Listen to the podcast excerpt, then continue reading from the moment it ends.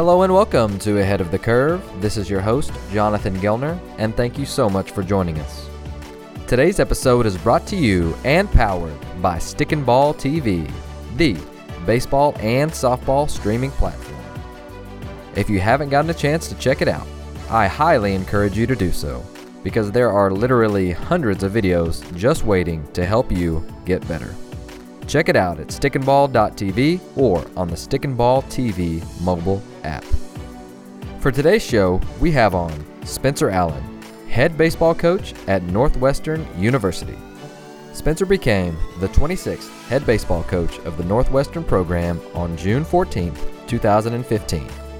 Before coming to Northwestern, he served as the assistant coach at Illinois in 2015, helping the Fighting Illini to set the school record with 50 wins and won the first NCAA regional in program history.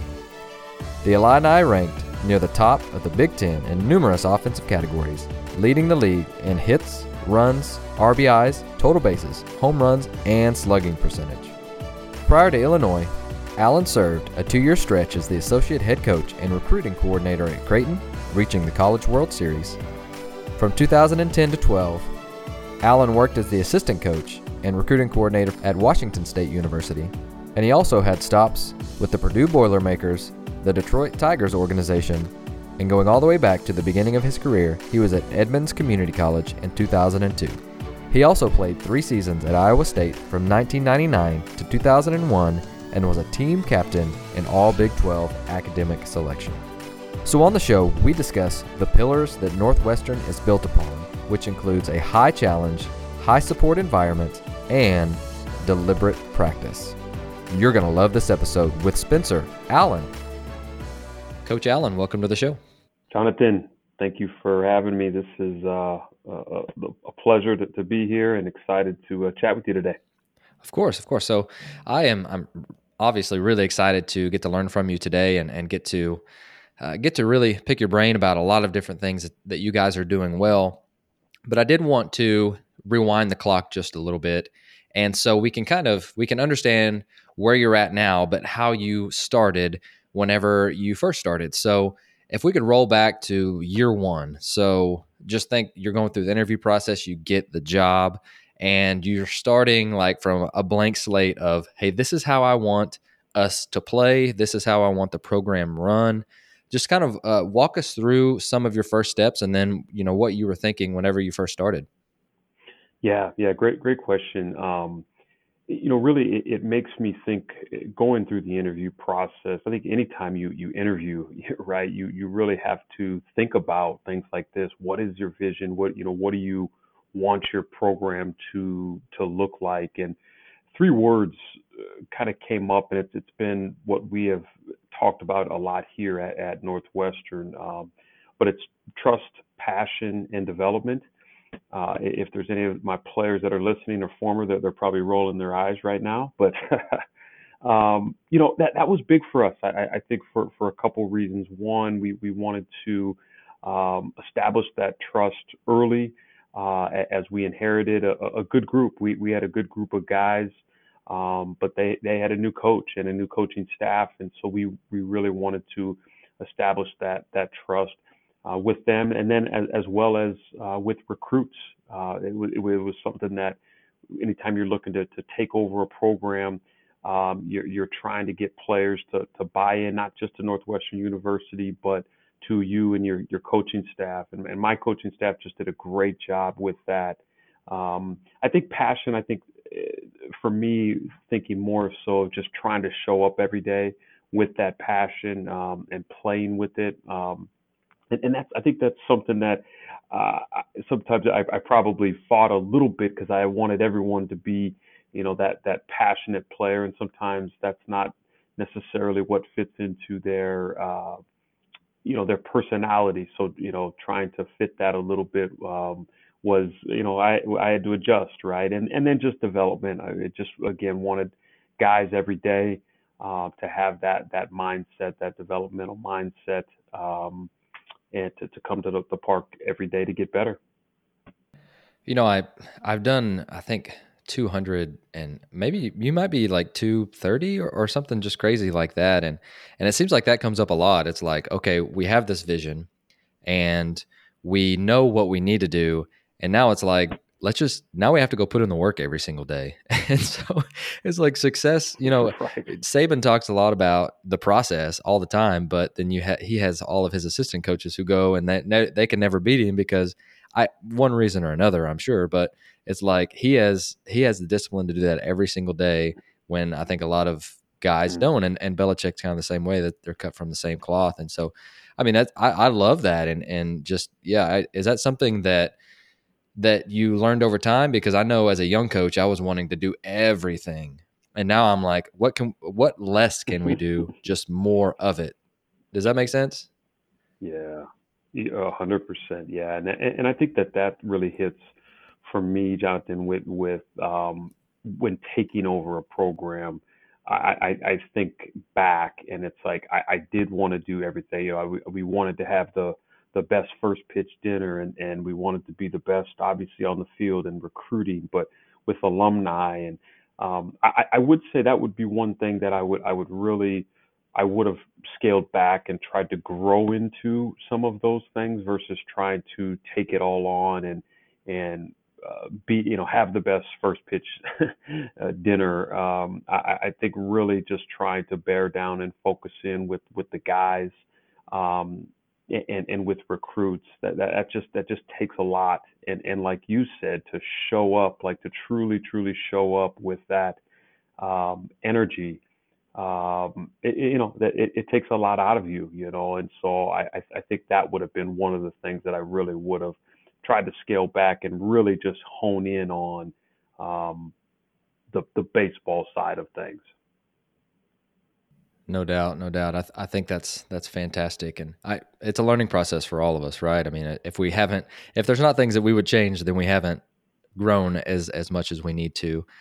But I, I so you sent me, and we're gonna have a little bit of a different format today than I usually do because you sent me some main ideas and some maybe pillars or just things that you've learned along the way, and I love that. So th- once once again, thank you for doing that. But I'm going to start with oh, yeah. with the underdog story. So tell us a little bit about your mother. Tell us about the underdog, and tell us what that means uh, uh, for you. Yeah, you know, and, and thanks for for bringing that up. Um, yeah, so so so my so my mom it, it actually started. Um, it, it, was it was the I can't remember the the Super Bowl, but it was it was um, the Buffalo Bills um, when Scott Norwood missed the, the field goal wide right.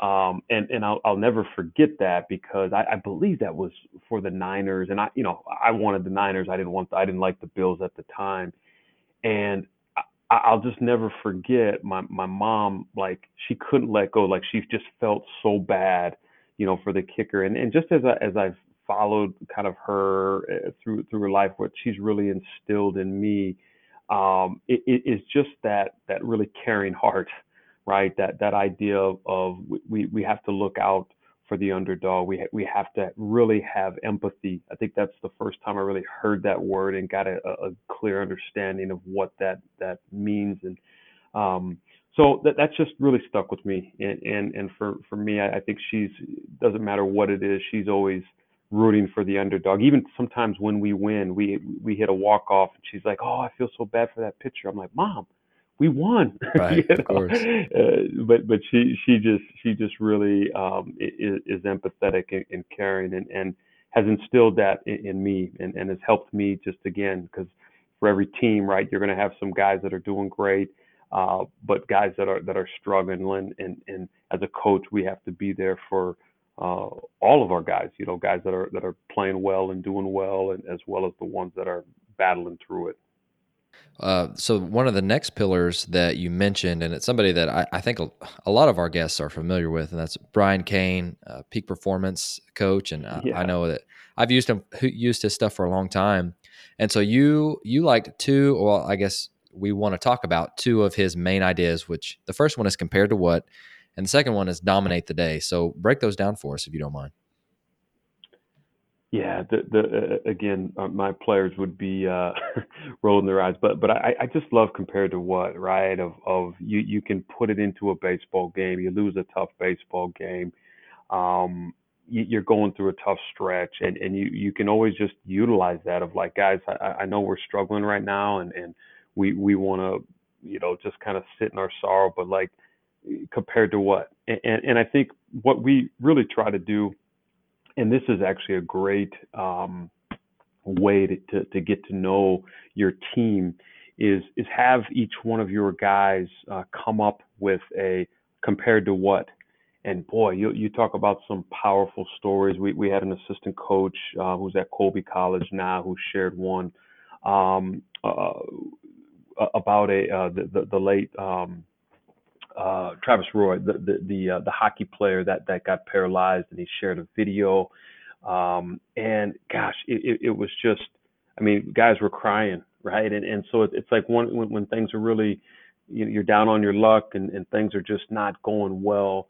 Um, you just have that ability to go, well, okay, compared to compared to what, right? Compared to the guy that's, you know, that was just paralyzed, the the, the guy that you know uh, my, my days, my, my, my three strikeouts aren't so bad. So I just, I love that, um, that thought Definitely. process. And then, and then, dom, you know, dominate the day is just really, you know, talking about uh, kind of what we, we, you had just talked about a little bit earlier is just that, that, hey, every day, right? Like every day you got to come up and try to dominate, not, not just, you know, your bullpen session, but it's got to be the, your, your weightlifting in the classroom, um, you know, with with your your friends as a teammate, everything. It's all encompassing of just truly trying to be the best uh, in in all areas of, of your life. Um, so those those are just two things that that, that back in 2011 that that I, I, I got from from Brian Cain and um, just have really stuck with me.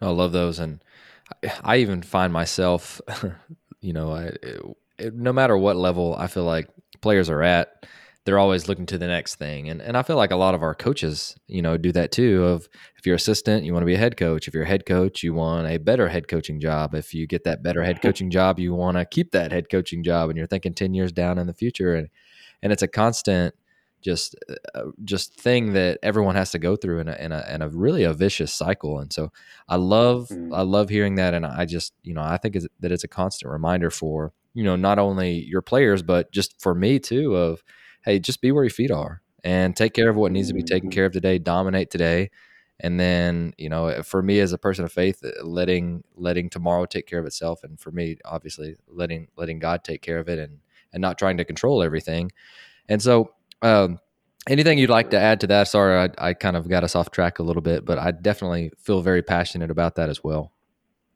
Yeah, no, I I think that that's um, you know again you mentioned it of of you know there there's so much stuff out there and and this was actually kind of fun to to go through and do because you know it really gets you to kind of synthesize and be like okay you know Spence what do we really utilize as a program right? And and um, I I think there there are just some things that you know when when you step back and really look it it just um, you know it's something that I'll that I'll say uh, to our players. It, it's something that we use with our family, my kids. You know, dominate the day, Dad.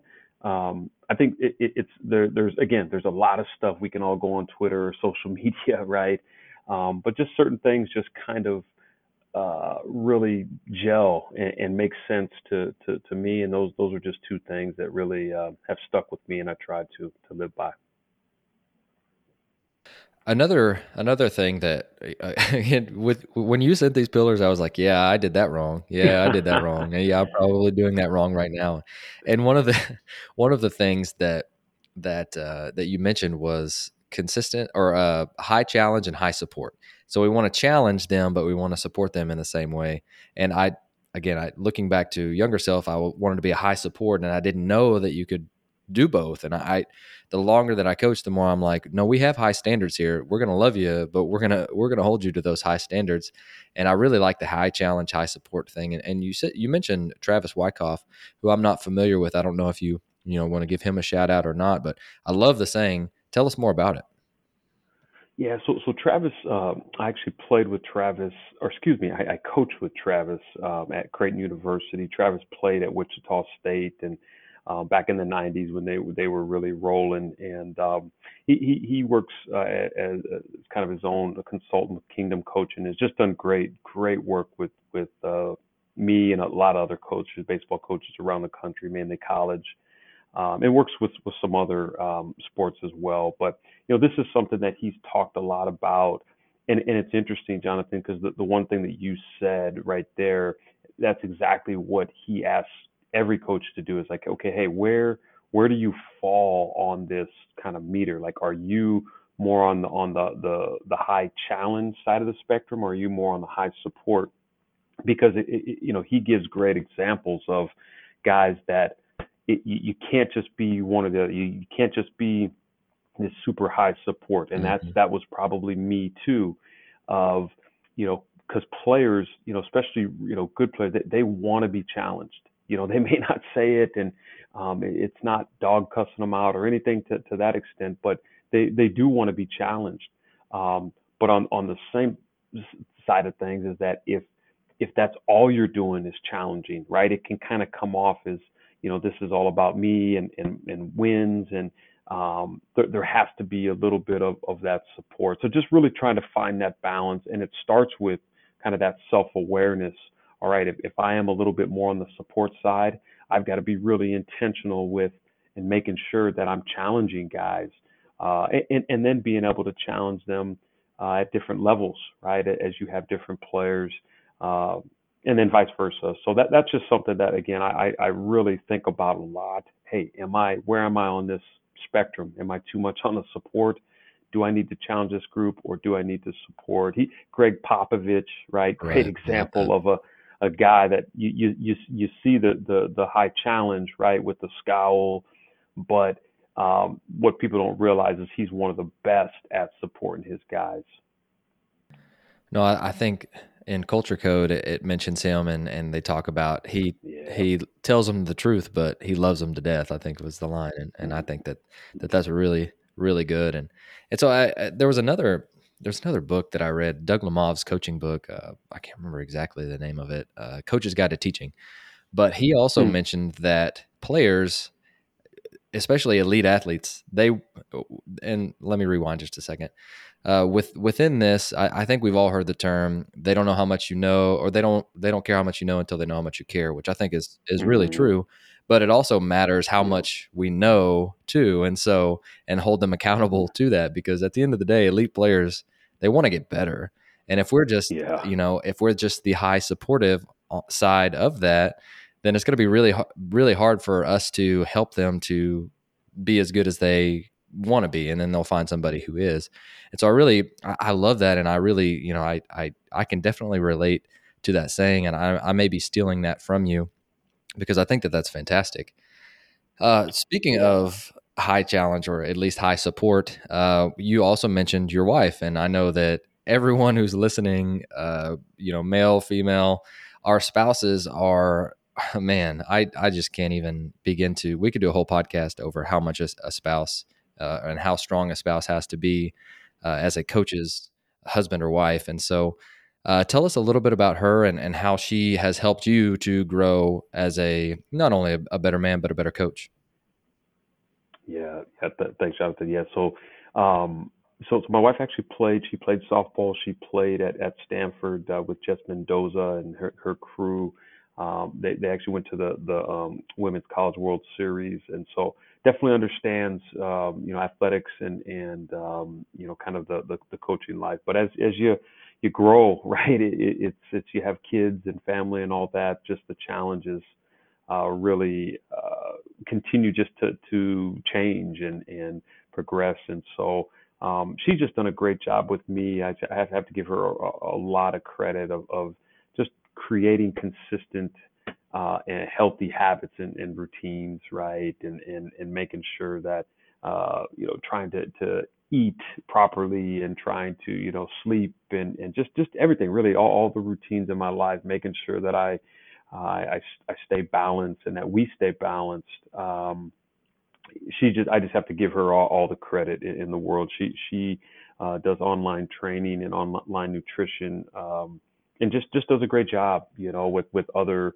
um, mainly you know moms, um, but but just is, is really an inspiration to, to them and, and, and me as well. So um, yeah, big big shout out to uh, to, to Jess. Uh, blonde ponytail uh, is, is, her uh, uh, Instagram social media uh, account. So well, little shout out. Yeah, no doubt, no doubt. And you know, I want I want to ask you too with that. So you you get the head you become the head coach and did you already have these in place or is this something that you learned the hard way and then you decided to okay there, has got to be a better way for me to set up my day and to eat better because then i feel better and just walk us through your transition from that from one to the other because i'm assuming we all go through that we can eat whatever we want and feel fine as teenagers and then once we get to a certain point like 30 or 40 or whatever then it's like okay i got to do something different because i feel like crap so was there a transition for you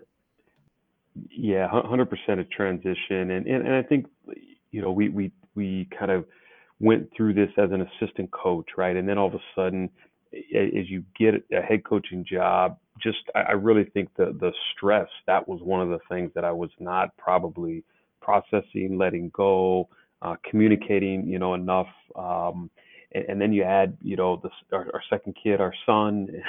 so just all, I think all of those challenges continue to um, evolve and you know got to I would say a, a, bad spot, but you know just it was it was tough. There there was definitely and, and um, she really just would would call me out kind of on my um, bad uh, habits and bad r- routines, and um, you know it's just really been been great for me. And not that I'm it's a daily right. You're you're constantly trying to improve and, and get better in the, in those areas, but I feel feel much more healthy and and and, and you know just jiving a lot better.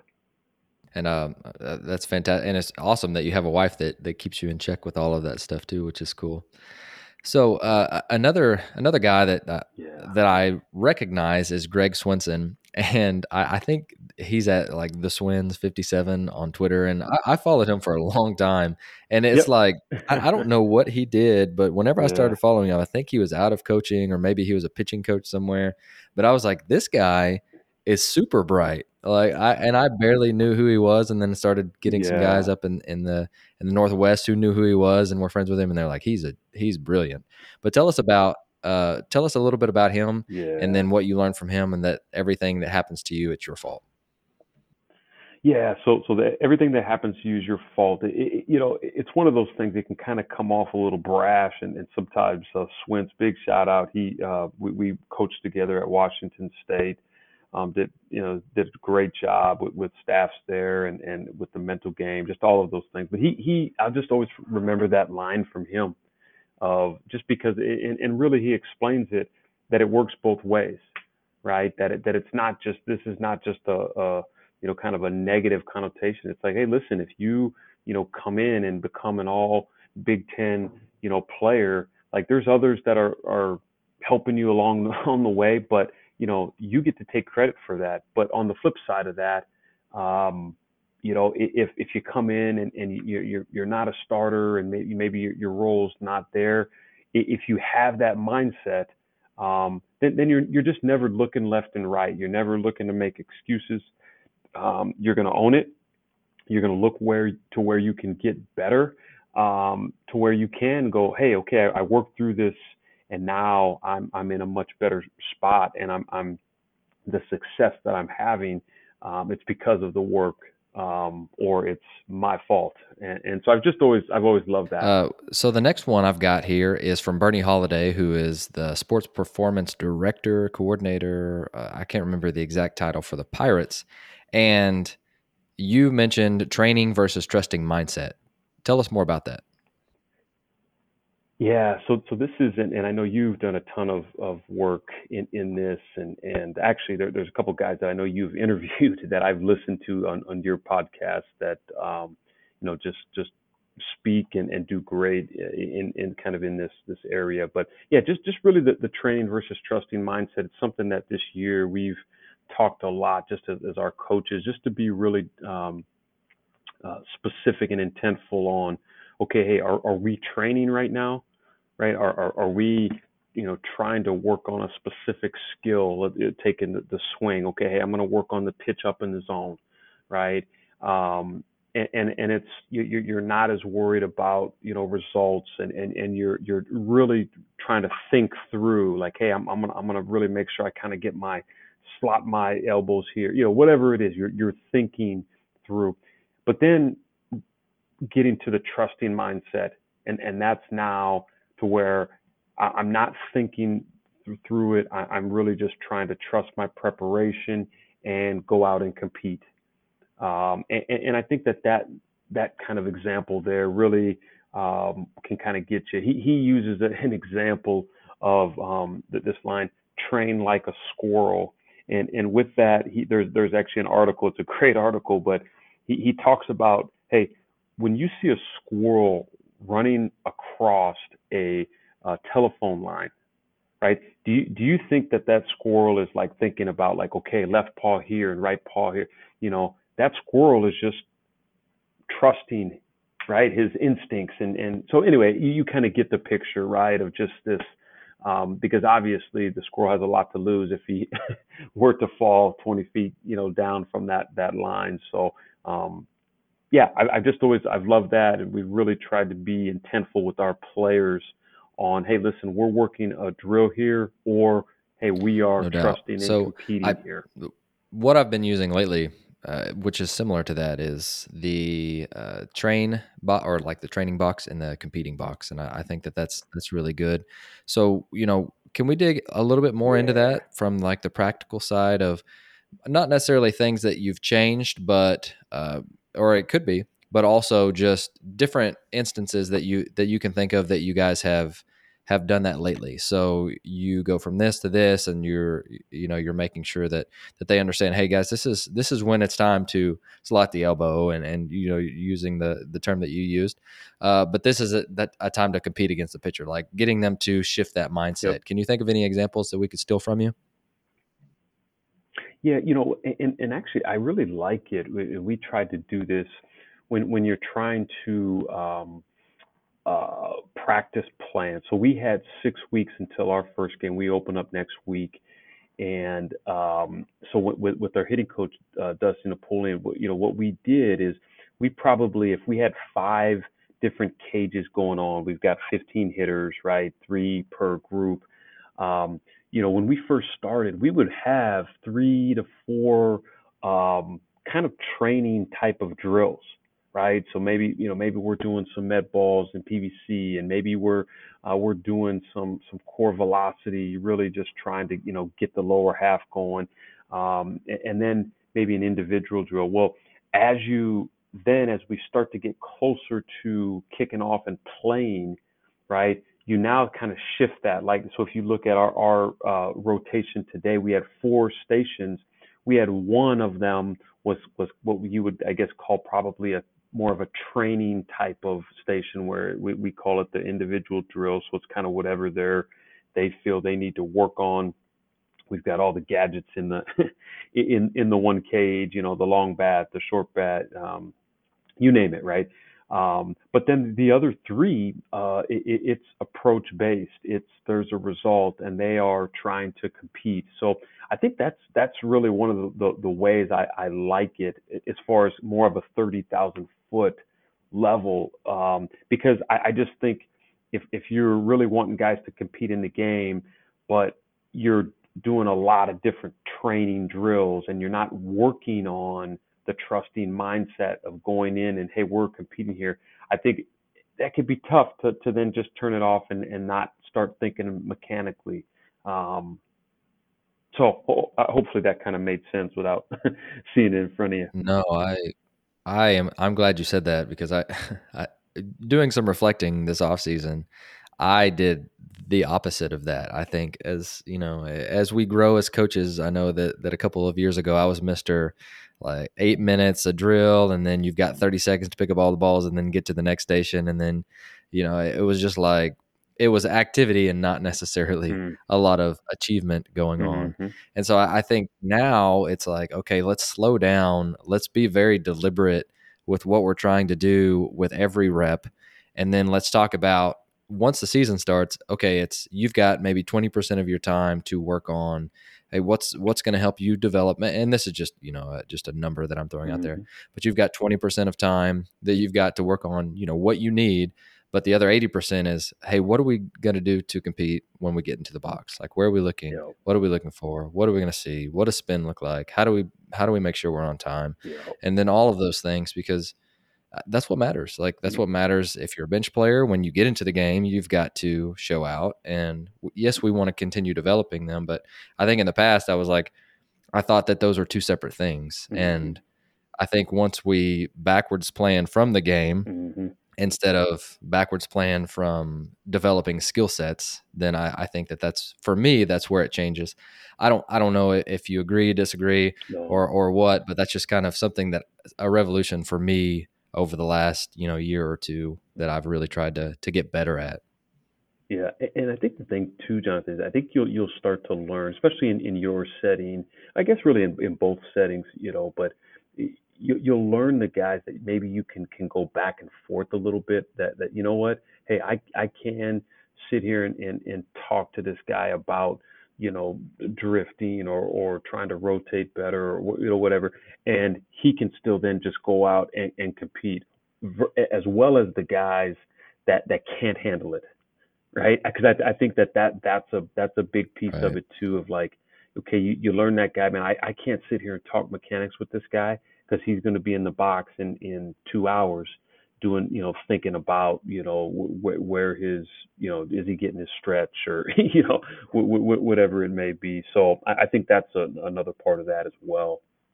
For sure and, and, that's just knowing your players too which i think that that's something I, am glad that you highlighted mm-hmm. that for sure. So our next pillar that we're going to knock out which i i guess it, it falls right into that is deliberate practice. And so I've got you put down Matt Blood, and, and Matt actually left the year that I got to the Rangers, but I did speak with him a little bit, and and he's a really a fantastic yeah. person and and really really smart, and he's doing a great job with the Orioles. Uh, but tell us a little bit about I don't know how you know him, but just deliberate practice. You can speak to Matt if you want to a little bit as well, but just talk to us about the importance of that.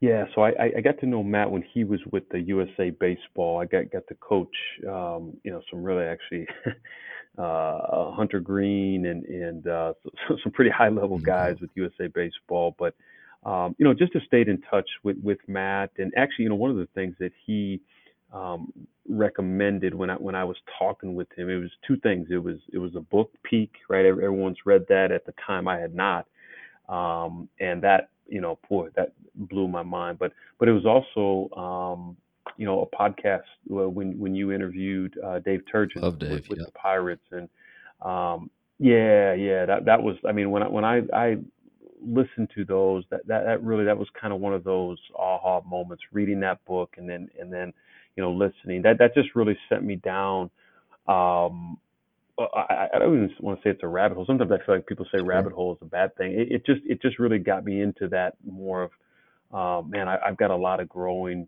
to do and a lot of learning to do to do. And um, so yeah, we just just talking about you know the the thought of an idea of, of deliberate practice, and I think it was great to. Um, even bring it to my, my coaching staff, you know, uh, Coach Reynolds, my pitching coach, is like, listen, you know, you're right on with this and we've got to take it a step further and just really go back and look hey how many times do we really come up with the first and third situation. Okay then why are we working on it? You know so we really took a, a um, uh, just a practical use to that just to make sure of like hey let's work on what's showing up in in games. Um, and then and then again making sure that we're really specific about what we are trying to work on and and develop and measure and uh, giving good feedback um, and, and, just really being being intentful right I, I, think that, that that is something that you know we as a staff are, are continuing to, to to work on and be being better at so besides well you you mentioned first and third but whenever you sat down and you looked at trying to be deliberate with what we do. What were some other things that you changed? So you may have done less time on this, more time on this. You may have done this slower, this faster, but what were some really some some highlights of because I, I, would love to, and whatever staff that you're a part of, I think that this is a fan that you mentioned, just a fantastic exercise of, hey, what's important to us, and and how do we do it more. But really, what were some what were some highlights within that? And eh, you mentioned a couple of them, but I'd I'd love for you to dig in a little bit deeper.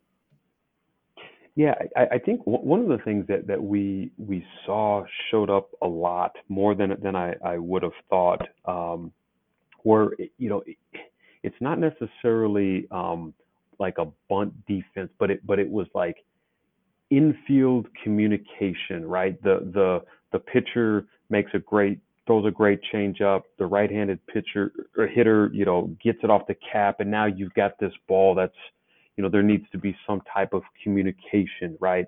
A, a, a chopper, um, you know, at least in, in the college game for, for us, those are things that a lot of times you can look back and go, dang it, like this started a rally, right? Because we didn't, you know, we, we, we thought we had to rush. And so we, we, we've just done a, a, a lot of work on, um, you know, understanding pace of ball, understanding kind of, uh, our, our priorities and and just making sure that we we get early communication when we can. Um, that that was something that that we've done a lot, and, we'll we'll do a lot of that internal uh, communication and just where we have to make decisions really really quickly. Um, and and not and, and try to judge them not so much hey do they make a play but you know was there early communication when we needed it uh, being really specific on what we were judging them with, um, just so the guys understand the importance of it. That that was one of the big things that that showed up and, and it really you know allowed us to switch what we're focusing on team defensive wise. that I've run first and third uh, every day for uh, two weeks because we couldn't quite figure it out and and now it's something that I'm like man it, it doesn't really come up that much but we you know and, and I think that for some reason or another it seems like and maybe you can speak to this but it seems like coaches for for whatever reason are are judged harshly harshly on their team's ability to to play team defense but then if if you know if our pitchers can't throw strikes or if we're striking out a ton then it goes back to the players and you're like I think you know, I just thinking about that and speaking with somebody about that the other day. I, I don't know yeah. why that is, but uh, is that is that just maybe my perspective, or is that you know is that something that happens uh, to you as well? No, I, think you're you're 100 percent right, and, and, you know, and and that's part of it too. Is just be you know, it's like we've always done it this way, right? That kind of that that cop out, you know, and, and, and I think everyone now is is really start to evaluate and go okay, just because it's always been done, you know, does not mean we have to continue to do it that way. And and I think that that's just one of many examples that you could you could look at. So you're you're leading a very prominent Division One program. How hard was it to change that? Because I, it's hard for me to like to imagine myself taking off the reins of if I'm at a high school and and you know the people who know the game know but at the same time, it, it doesn't have the same pressure and environment that you have with all eyes on you all the time. But just walk us through like that moment that you were like, you know what, we can do things better, we can do things different. Yeah, I, you know, I, I really think, um, you know, Jonathan, it, it was uh, kind of when you know talking a little bit to, to Matt. You know, the, the other thing we went to On Base U and and they they they talked about random versus block training, right? Like it, it was probably right around that 2018 time that that I, I think for our program, um, you know, we were really focused on recruiting. We were really, you know, tr- just trying to, you know, to get some better players and really, quote unquote, develop the guys that we had. Um, but but I think there were just some things that kind of came to light that that it's like really just got us to question like, okay, hey, why are we doing this? Um, and and I, I think that's really when we started looking at at trying to make you know make the change. I, I think the other thing is where everyone is looking for um, a little bit of, of, an edge, right? Of hey, how can we you know be good? And definitely at the Division One level, you you have the, uh, a limit of time that you can work on things. So it's just like okay, if we're gonna you know be good in in certain areas, um, we we we just need to be really um, smart with our time. So I, I think it was just kind of a combination of all those things kind of landed us, uh, you know, where we are today. Sure. No, I think that that's a great point. And you know, I mentioned Saban earlier, and I, I think that yeah. that this is this is something that that is really interesting for me for coaches because whenever you change programs, years, decades, whatever it is, you've always got to find who fits your program. And you know, you you being such a high academic school, you may not get some of the kids that other programs get, and they just may not be a fit for your program. And so, you know, you've been all around the country and, and gotten to see so many different things, and you've you've probably I know you've taken lots from from everybody, but it's like okay, once you got there, you had to find a mold that fit for you guys to be successful to win. Uh, you know, prof- or academically, uh, on the field, off the field, and whatnot. But just kind of walk us through what you're looking for. You know, you're on the recruiting trail you're like these are these are wildcat guys right here. Like these are the guys that are going to fit the mold for the program and these might not be. And just was that something that, that you had to figure out on the run or uh, just kind of walk us through a little bit about that? Because i i always find that intriguing. It, it, you, we could take something that somebody else did in a program they could literally give it, us the entire playbook but mm-hmm we may not be able to make it work wherever we're at. And you and if you ever took a different job, you would probably have to change the same thing. And and for everyone, because uh, you know, going back to Saban, I'm sure he did things different from LSU than he did right. does in Alabama now. So, long story yeah. short, can you expand on that a little bit?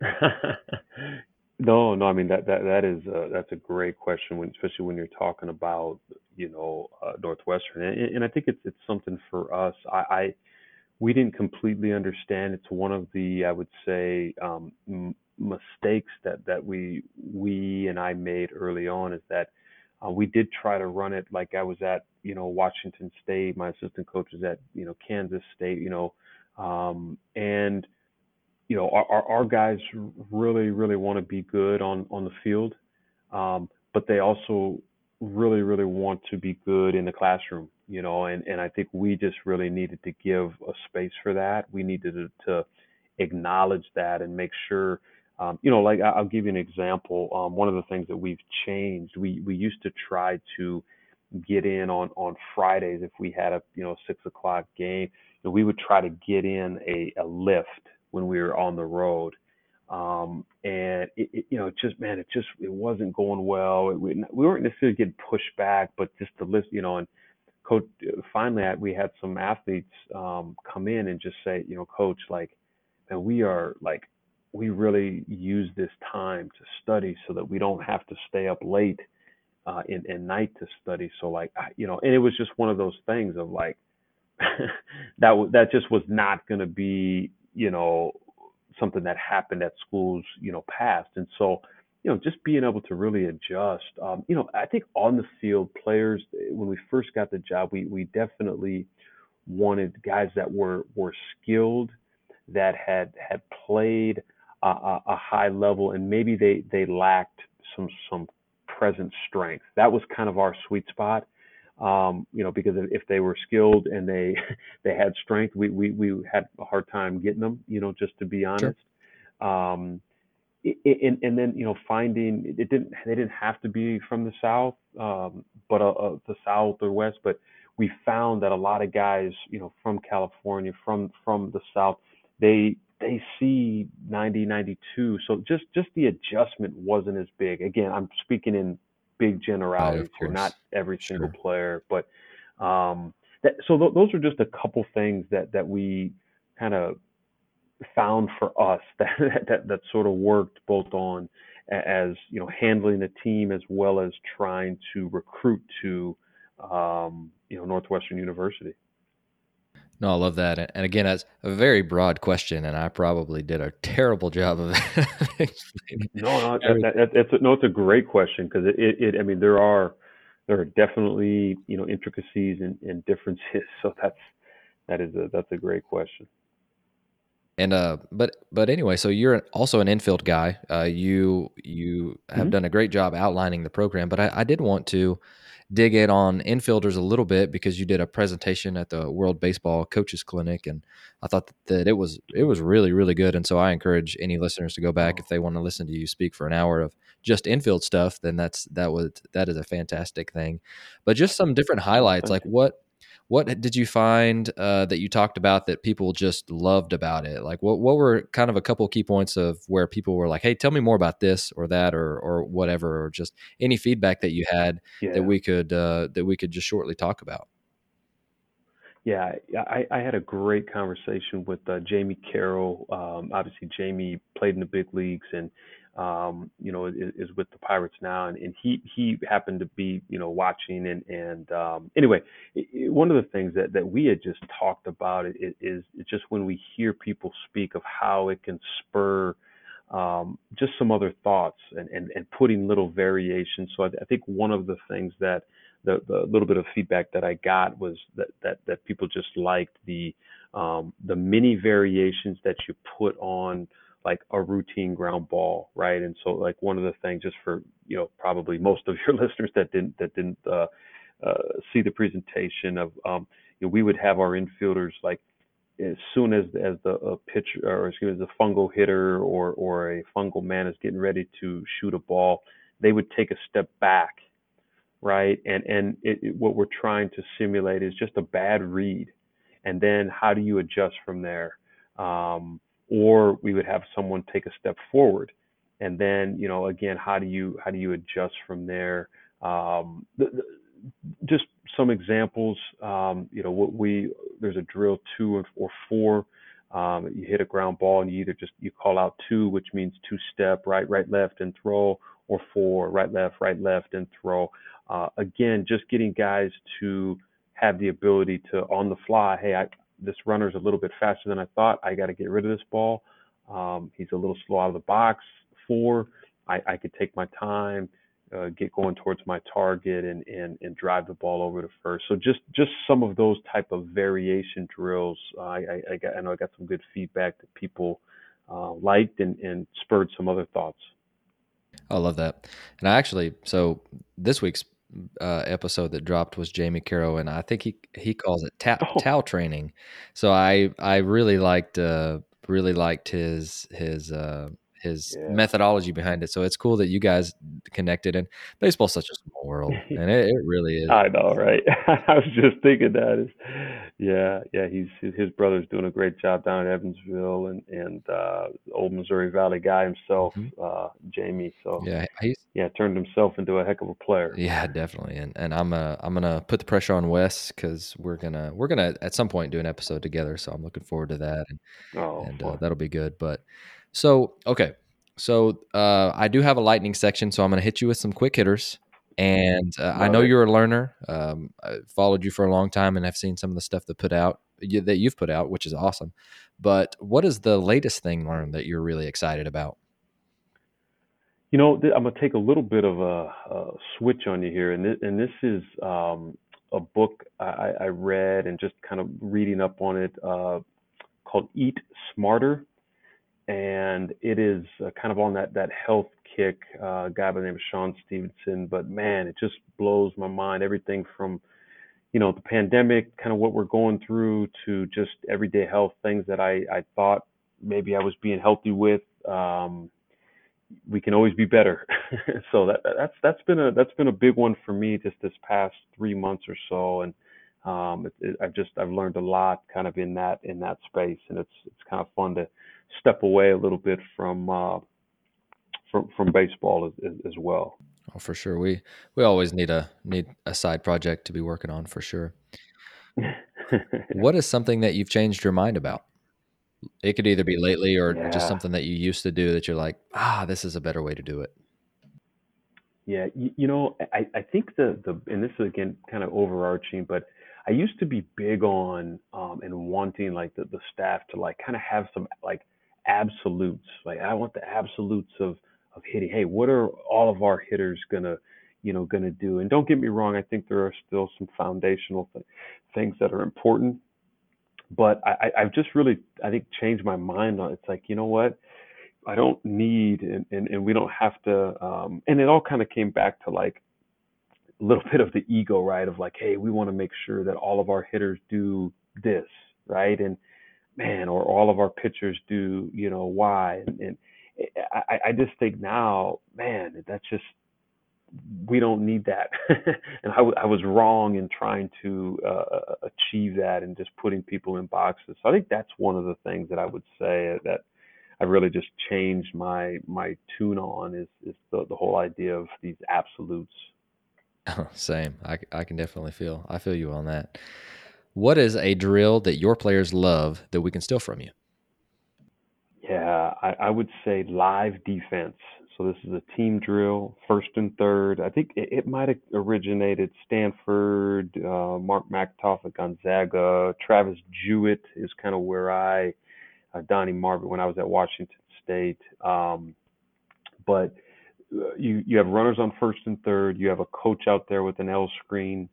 Um, there's one out, and the hitter is trying to hit a smash a line drive ground ball through the infield uh, and you end up just playing it live. And any and every scenario that you can think of will come up. Base running, decision making. Um, you know, you can add little variants in it as well. The runner at first is, is not running, right? So he has to, it's a, you know, he has to read a line drive. Um, balls get to the outfield. Do I go first or third? It's my absolute favorite drill. You could do it at a really fast pace where, where people are kind of pressed to make decisions. Um, I love that drill. uh, and I, and I usually tell tell everyone about that for sure. And and it, again, it, it's how many live reps can you get within that in, in a short period of time? Oh, yeah. You know what? What a lot of times too, we'll do teams. So if you go five minutes each, you're usually getting a pitch off about every 15 seconds. So I mean, you can kind of do the math there, and, and guys are running. It, it, it's it'll be you'll get a not that you you run to condition in baseball, but you get a little conditioning piece out of it as well. Um, yeah, I mean, you're you're probably for each side, you're probably getting close to to 30 reps, and then you you flip teams, uh, or at least you get some new hitters and runners in there, new defense in there. Uh, pitchers, if, if the ball hits the L screen, a pitcher has a ball and it automatically starts a one six three double play. Um, you know, you get rundowns in there as, as well. Um, it, it's a it's a it's a fun drill, um, and and it just really forces guys to make decisions quickly and, and, have to make plays. You see the guys that can slow the game down and, and the ones that it, it, can speed up on them. Mm, oh, for sure. I love it. And then final thing, I know that, that everyone listens to podcasts at the very end to try and figure out what book should I be reading. So if you had an unlimited budget to buy one book or just resource in general for every listener that you know that they that they would like, what would that be? Yeah, I'm, I'm going to start with this one. It's a little bit outside the box again, but this is um, Golf's Sacred Journey by David Cook. It is a it's a it's a quick and easy read. Um, it, it has zero to do really about golf. It, it's nothing. It's it's more. It's a, it's a parable, right? It, it's it's a story. Um, little bit of faith based in there as well. I, I, it's an easy easy read. It, it's it's a fun one. Um, that that is that's one that I would I would recommend. The, the other one, kind of a that, that I, I, read about uh, six months ago, is um, the gift of failure. Too, and I think any anyone that has uh, kids, um, as far as raising family, uh, this is is a good one. But you can also obviously uh, apply it to the game of, of baseball and coaching as well. So yeah, golf sacred journey. The gift of failure would be two that I would. Uh, I know you only asked for one, but th- there you go. Extra credit. No, I'll, take that all day for sure. Well, Coach Allen, I man, I appreciate your time, especially in season. I know that time is a very sacred commodity for all of us during this time of year. So uh, again, thank you so much. Let me be the first to say that you brought it today, and, and I know that that I'm down here just jotting notes like crazy. But I did want to give you so, give you an opportunity to talk to our listeners a little bit before we go, and so I'll, I'll link your uh, your contact info in the show notes. But is there anything else that you'd like yeah. that you'd like to tell our listeners before you go? No, man. I, I just it's funny how things come full circle, and and and I'm I'm not just saying this because I'm I'm on here, but I, I I just remember diving into your um your podcast with with, with Dave. I, I've got the notes on my Evernote right now, and and uh, and and now you're hosting me here, so it's it's just it's just cool how that works. Um, and and just you know be, be a learner. I think we all are. Uh, spread your wings a little bit. If you're a baseball guy, make make sure you're learning more than just baseball. You know, figure out a little bit about the stock market and and uh, you know just just really spread your wings that way and and um, continue to work uh, work at it. It's it's a lot of fun that way.